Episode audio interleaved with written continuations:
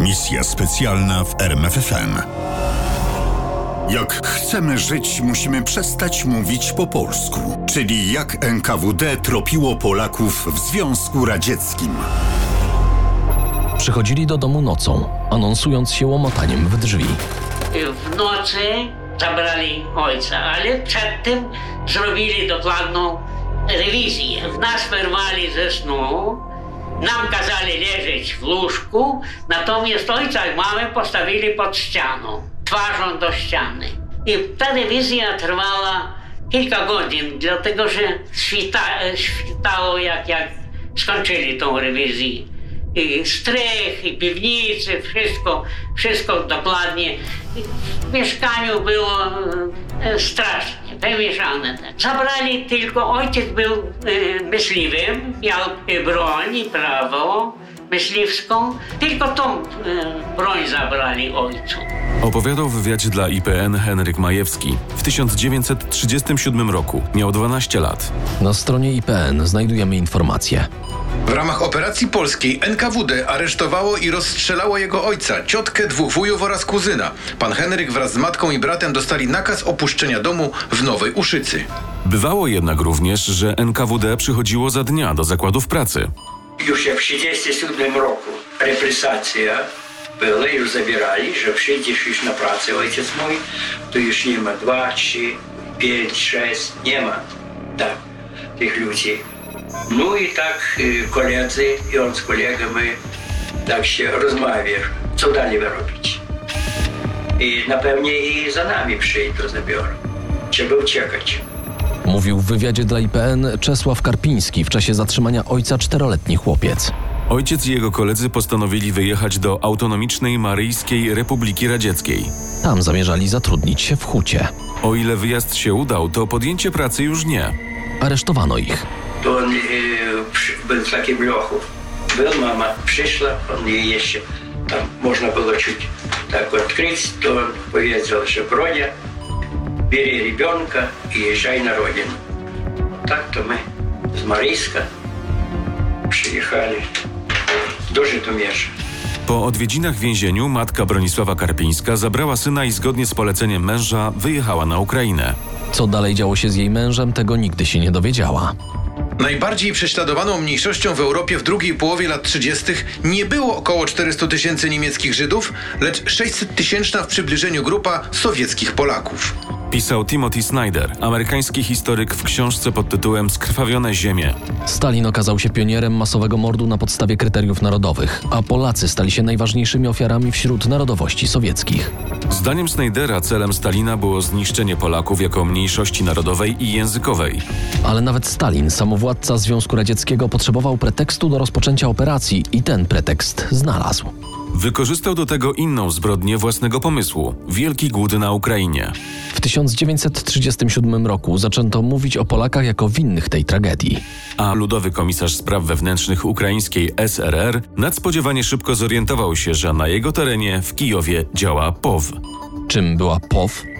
POW Polska Organizacja Wojskowa istniała w czasie I wojny światowej i zaraz po niej w czasie wojny polsko-rosyjskiej. Pełniła role wywiadowcze i organizacyjne głównie na terytorium e, Ukrainy i Białorusi. Po zakończeniu wojny w 1921 roku POW została rozwiązana, a na Ukrainie rozbita, o czym Bałycki doskonale wiedział, bo sam w tej operacji brał udział. To mu jednak nie przeszkadzało wskrzesić POW w dogodnym dla siebie momencie. Pomysł wykorzystania POW jako pretekstu do rozpoczęcia akcji antypolskiej szybko trafił do Moskwy i zdobył tam zwolenników. Jednym z nich był Stalin, drugim szef NKWD Nikołaj Jeżow. 11 sierpnia 1937 roku Jeżow wydał rozkaz numer 00485. Pisał w nim Rozkazuje rozpocząć 20 sierpnia 1937 roku szeroko zakrojoną operację mającą na celu całkowitą likwidację lokalnych organizacji i przede wszystkim ich dywersyjno-szpiegowskich i powstańczych kadr w przemyśle, transporcie, sowchozach i kołchozach. Operacja ścigania i sądzenia Polaków przyjęła uproszczoną procedurę albumową. O co chodziło? Najpierw dwuosobowy zespół śledczy NKWD Tak zwana dwójka. opracowywał listy Polaków oskarżanych o wrogą działalność. Potem właśnie w formie albumu przesyłano te akty oskarżeń do wyższych biur NKWD, a tam zatwierdzały je trójki. czyli trzyosobowe zespoły śledcze. W skład tych trójek wchodził urzędnik komunista, szef miejscowej placówki NKWD i prokurator partyjny. Polacy byli pierwszą w historii większą grupą ludności sowieckiej skazaną w ten sposób. Po zatwierdzeniu całego albumu natychmiast przeprowadzano egzekucję. Z zasady w 95% przypadków dawano najwyższy wymiar kary. Potem spisywano protokół i dawano do podpisu Jeżowowi. Jeżow, jak niejednokrotnie sam widziałem, nawet ich nie czytał. Otwierał na ostatniej stronie i za śmiechem pytał ilu to Polaczków. Podpisywał nie czytając. Zeznał Redens. Stanisław Redens to Polak komunista. Nazajutrz po rewolucji sekretarz i przyjaciel Feliksa Dzierżyńskiego, a do tego gorliwy czekista. Na przełomie 34 i 35 roku kierował śledztwem po tajemniczym zabójstwie towarzysza Kirowa. To właśnie po śmierci Kirowa rozpoczął się wielki terror w Związku Radzieckim. Operacja polska NKWD była jego częścią, a komisarz Redens brał w niej czynny udział, nie tylko jako oprawca. Pierwsze aresztowania przeprowadzono mniej więcej dwa tygodnie później, około 25 sierpnia 1937 roku, Około 40% wszystkich ofiar pochodziło z Ukrainy. głównie z powiatów graniczących z Polską. W tej grupie były m.in. dziesiątki tysięcy chłopów, robotników kolejowych, robotników przemysłowych i inżynierów. Z radzieckiej Białorusi pochodziło 17% ofiar. Lecz o ile na Ukrainie mniejszość polska istniała nadal, Pisze historyk Bogdan Musiał. o tyle na Białorusi niemal całkowicie została unicestwiona lub wywieziona w głąb Związku Radzieckiego. Pozostałe 43% ofiar NKWD wyłapała na zachodniej Syberii, w Kazachstanie, na południowym Uralu, północnym Kaukazie, a nawet na Dalekim Wschodzie. Historia Białego Stoku, małej wioski w obwodzie tomskim założonej przez Polaków na przełomie XIX i XX wieku, opowiada o rozstrzelaniu stu mężczyzn noszących polskie nazwiska. Ich ciała wrzucono do rzeki Ob. Już ten jeden epizod pokazuje, że niemal wszystkie ofiary egzekucji NKWD to mężczyźni. Los ich żon i dzieci regulował rozkaz NKWD numer 00486. Kobiety skazywano na deportację do Kazachstanu, najmniej na 5, najwięcej na 10 lat. A co działo się z dziećmi? O tym też mówił rozkaz Jeżowa. W stosunku do każdego niebezpiecznego społecznie dziecka od 15 roku życia wszczyna się postępowanie śledcze. Młodsze osierocone dzieci umieszczano w domach dziecka, gdzie przechodziły radziecką indoktrynację, po której często nie miały pojęcia o swoim polskim pochodzeniu. Cały majątek oskarżonego konfiskowano. Rodzice rozstrzelanych mężczyzn, a także ich teściowie pozostawali bez środków do życia, co zwykle przypieczętowało ich los. Dlatego po dokonaniu statystycznej ekstrapolacji można przyjąć, że antypolska polityka lat 1937-38 pochłonęła nie 111 tysięcy, lecz około 200-250 tysięcy Polaków, a więc jedną trzecią ludności polskiej zamieszkującej ówczesny ZSRS. Nie tylko rejony autonomiczne, ale też m.in. liczną wówczas Polonię Leningradzką. Pisał historyk Michał Jasiński. W Leningradzie NKWD dokonało przeglądu lokalnych książek telefonicznych i aresztowało prawie 7 tysięcy obywateli o polsko brzmiącym nazwisku. Przy czym zdecydowana większość takich nominalnych podejrzanych została stracona w ciągu 10 dni od aresztowania. Nie był to odosobniony przypadek, a raczej norma. Zakowski przez dwa miesiące aresztował 12,5 tysiąca osób, przy czym aresztowania przeprowadzano przy pomocy książki telefonicznej. Byle tylko nazwisko było podobne do polskiego. Mówił cytowany już komisarz NKWD Redens. Wspomniany na początku Zakowski to Łotysz. Nazwisko jest fałszywe. Naprawdę nazywał się Henryk Sztubis. Obaj i Zakowski, Welsztubis i Redens byli mocno zaangażowani w operację. Z terenu szły przerażające sygnały o najbardziej niedopuszczalnych nadużyciach zarówno przy aresztowaniach, jak przy prowadzeniu śledztw. Przychodziły informacje o masowych aresztowaniach, bez żadnych podstaw, żeby tylko był Polak. Warto przytoczyć kilka przykładów. Robotnik fabryki Czerwony Październik w Kijowie miał mówić, że w Polsce ludzie żyją bardzo dobrze, nie ma nacisku na robotników, a Polska to dobry kraj. Skazano go na śmierć. Ktoś inny został oskarżony o szpiegowstwo, Dlaczego? ponieważ chciał wyjechać do Warszawy i w tym celu musiał odwiedzić polski konsulat. To wystarczyło. Skazano go na śmierć. Józef Sosnowski został oskarżony i skazany na śmierć za antysowiecką propagandę, w tym opowiadanie żartów. Jakich żartów? Tym razem zacytujemy fragment z powieści Anatolija Rybakowa Dzieci Arbatu. Stalin wzywa do siebie Radka i mówi: Słuchaj, Radek, powiada. Ty lubisz wymyślać dowcipy, podobno o mnie też wymyślasz. Proszę cię, no nie rób tego, no nie wypada. Nie zapominaj, że ja jestem wodzem, no. Ty jesteś wodzem? Dziwi się Radek. No wiesz, tego dowcipu jeszcze nikomu nie opowiedziałem. Towarzysz Karol Radek, autor żartów o Stalinie, absolwent historii na Uniwersytecie Jagiellońskim i działacz socjalistyczny.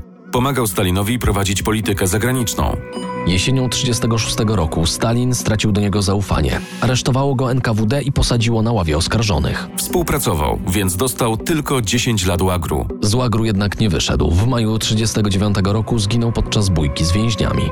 Bez względu na to, za co zamykano, czy zarzuty były słuszne, czy nie, liczyły się statystyki.